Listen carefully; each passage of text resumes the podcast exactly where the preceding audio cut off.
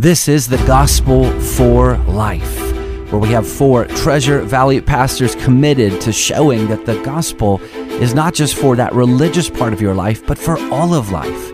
You never graduate from the gospel.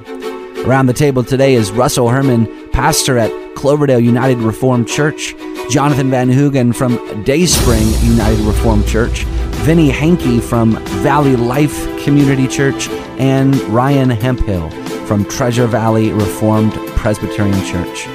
To catch earlier broadcasts, just search The Gospel for Life wherever you subscribe. To find out more about this ministry and about our annual conference, go to reformationboise.com. Welcome back to the Gospel for Life.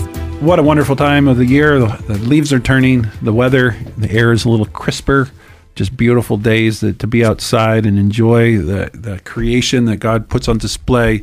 The turning of the seasons is a reminder of the faithfulness of God, the, the promises that He has made, that as long as the earth endures, that seed time and harvest is going to endure.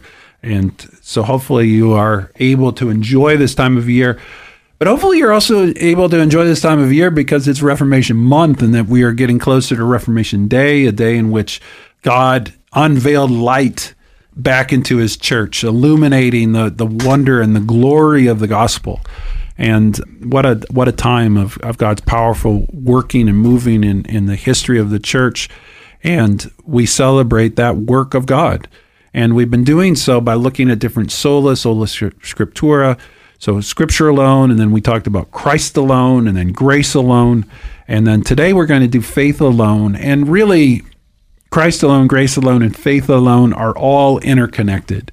So if there is a little bit of repetition, we apologize for the repetition, but we don't apologize for the repetition because that repetition is healthy and good and it, it, it solidifies us in the faith. And specifically, all three of these combined together is where we really get the doctrine of justification. Um, this mm-hmm. is that we are saved um, by grace alone, through Christ alone, and or through faith alone. I think I actually by grace through, through faith, faith, in Christ, Christ, alone. So my prepositions were struggling. Today we're doing faith alone. I'm going to start with the same question. What does this mean? And how does this teaching differ from the Church of Rome? So it's the, the basic doctrine, sola fide or faith alone, that Christian believers are justified, as Russ alluded to, by faith alone rather than on the basis of good works. And again, to go back to the difference between us and, and the Roman church is uh, faith gets you neutral, faith in your baptism through the work of Christ to bring you to neutrality. And then from then forward, you are justified upon your good works, which is why within the Catholic system, you have the priest who you would go and confess your sins to, and then you are given penance to, and those are acts of justification, acts used to erase your sins from the blackboard, uh, if you will. Yeah, Martin Luther came to understand that uh, the true dividing line between him and Rome was not simply papal authority or the sale of indulgences, the existence of purgatory, or even the place of tradition. The fundamental difference was found in how the gospel actually worked. In other words, on what basis is a person justified or declared righteous before God? How does God justify the ungodly? Romans 4 5 says, And to the one who does not work but believes in him who justifies the ungodly, his faith is counted as righteousness. And so the, the Protestants differed from Roman Catholicism on this in several ways. First, they believed that justification was a declaration of righteousness made by God regarding them.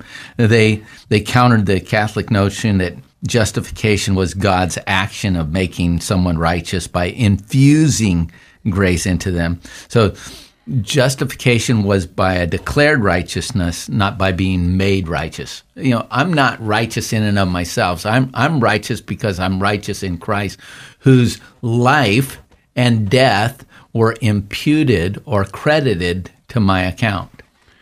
So there is confessionally, we would talk about this idea that what Jonathan is just talking about in Lord's Day 23 of the Heidelberg Catechism, question and answer 60 How are you righteous before God? Mm-hmm. And the Catechism says, only by true faith in Jesus Christ. Even though my conscience accuses me of having grievously sinned against all God's commandments, of never having kept any of them, and of still being inclined towards all evil. Nevertheless, without any merit of my own, that's grace alone, out of sheer grace, God grants and credits to me the perfect satisfaction, righteousness, and holiness of Christ, Christ alone, as if I had never sinned nor been a sinner, and if as I had been perfectly obedient as Christ was obedient for me, if only I accept this gift with a believing heart, faith. Yeah. This is the great exchange. Christ takes our sin, we take his righteousness. God declares us righteous on the basis of Christ's work alone. And and and so in this matter we see faith as a gift of God given to us that declares us righteous in God's sight.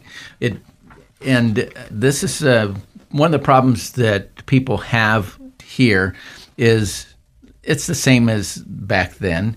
You know, the the idea they mix they mix the idea of justification and sanctification. Sanctification is how we grow to become more and more like Christ.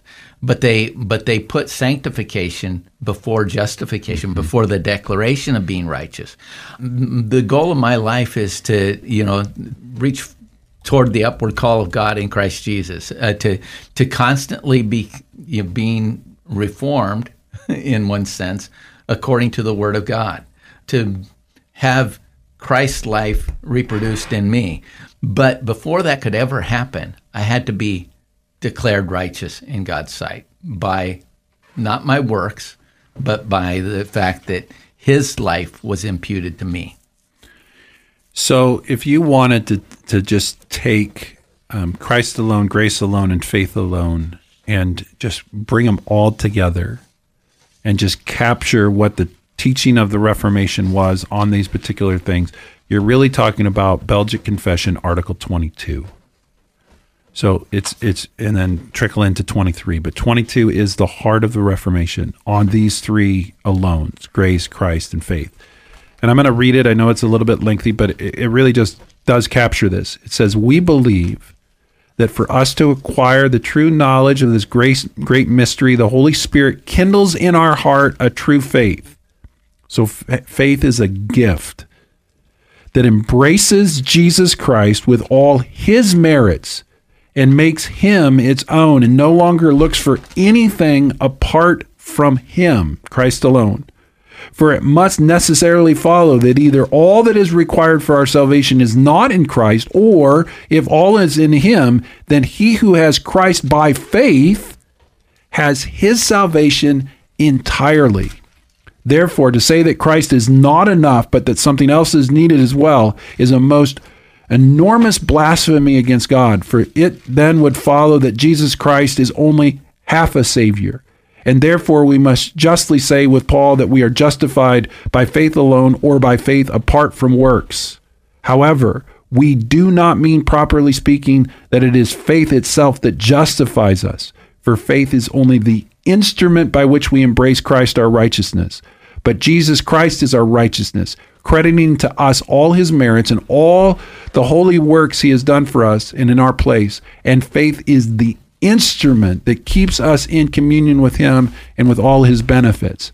When those benefits are made ours, they are more than enough to absolve us of our sins. And this is where we just have to be careful. Faith is a gift, a gift given by God by which we can embrace Christ. Faith does not justify, Jesus Christ justifies. Mm-hmm. Faith is the instrument by which we get Christ. It's the straw that we we get it's, the liquid into our body, if you will. It's an empty hand that receives. Yes. And this is the difficulty that there are so many people that will say, well, Jesus Christ died on the cross to pay for the sins of all people. And really, what happens is that the Holy Spirit then regenerates everybody. Yeah, prevenient grace. Yeah. And then what that means is then everybody has an opportunity to either accept or reject the work of Christ on their behalf. That Jesus Christ paid for the sins of everybody, and then it's dependent upon whether I, by faith, accept that or not. If I don't, then I'll go to hell, and if I do, I'll go to heaven. Right? This does damage to the atonement, right? Because then Christ's atonement was not sufficient to pay for the sin of unbelief. Yes. So if I'm damned, I'm damned because I didn't believe. But didn't Christ pay for my sin of unbelief? Well, yes, he paid for the in in this view, Christ died for all sins. But did he die for the sin of unbelief because I'm still being damned because I don't believe? So he either paid for it or he didn't pay for it. And and so uh, this is a logical dilemma that so much of evangelicalism has to eventually come to to grips with. But if my salvation depends on my faith, then I'm actually saved by my faith and not by the work of Christ. And my salvation is dependent upon faith. But as a child of the Reformation and someone that believes the Word of God, I can't say that I'm saved by faith. I'm saved by Christ. And faith is the instrument, the open hand by which I receive it. And so we have so many people in the Protestant world today that actually do not actually fit the Protestant label because they're actually embracing Catholicism, which is saying that somehow I contribute to my salvation. Think about uh, Paul's words in Ephesians 2, right? You are saved by grace, he declares, so that in the coming ages he might display the immeasurable riches of his grace through his kindness to us in Christ Jesus. For you are saved by grace through faith, and this faith, we know grace by definition would not be ours. This faith is not from yourselves, it is God's gift, not from works, so that no one can boast. If it's our faith that we muster up within ourselves that justifies us, then guess what? We have a footing for boasting. How much more righteous are we than our unsaved neighbor because we had the faith to muster our salvation? Paul says he denies all of that. In fact, in verse 10, he says, We are his workmanship God created in Christ Jesus for good works, which God prepare hand, prepared ahead of time for us to do. All of this is to say what we're really pleading for, and this is where we're going to go tomorrow, that if there's any of us in this, if if it's some some sort of merit that we have brought that we contribute something to our salvation, we pay for some of our sins, whether in purgatory or our righteous life here, whether it's our faith that's necessary to save us. What we're really doing is we're taking away from the glory of God. And really, ultimately, life is about God's glory. And this is where we come to tomorrow, Soli Deo Gloria. But so much of the church today is are really glory stealers that we don't really believe in Christ alone and grace alone and faith alone that we've added to and anytime we add to any of these things, we're actually taking away. And it would be kind of like Michelangelo painting on the Sistine Chapel, and I come in and say, Hey, I'd like to help. well, I'm not going to help. I'm only going to hurt the work that Michelangelo is doing. And that's what happens when we try to contribute to what God has alone taken upon himself to do. And hopefully, as we've been going through this, I'm sure that we possibly offended, but we want we're not trying to offend, we're trying to drive you back to the riches of the glory of Christ alone, grace alone, faith alone that we believe is in scripture alone. And that we hope that you'll base your views not on what a couple of guys in a radio station say, but you base your views on what the Bible teaches and allow the Bible to be the authority on justification. Well, you've been listening to the Gospel for Life. We'll see you next time.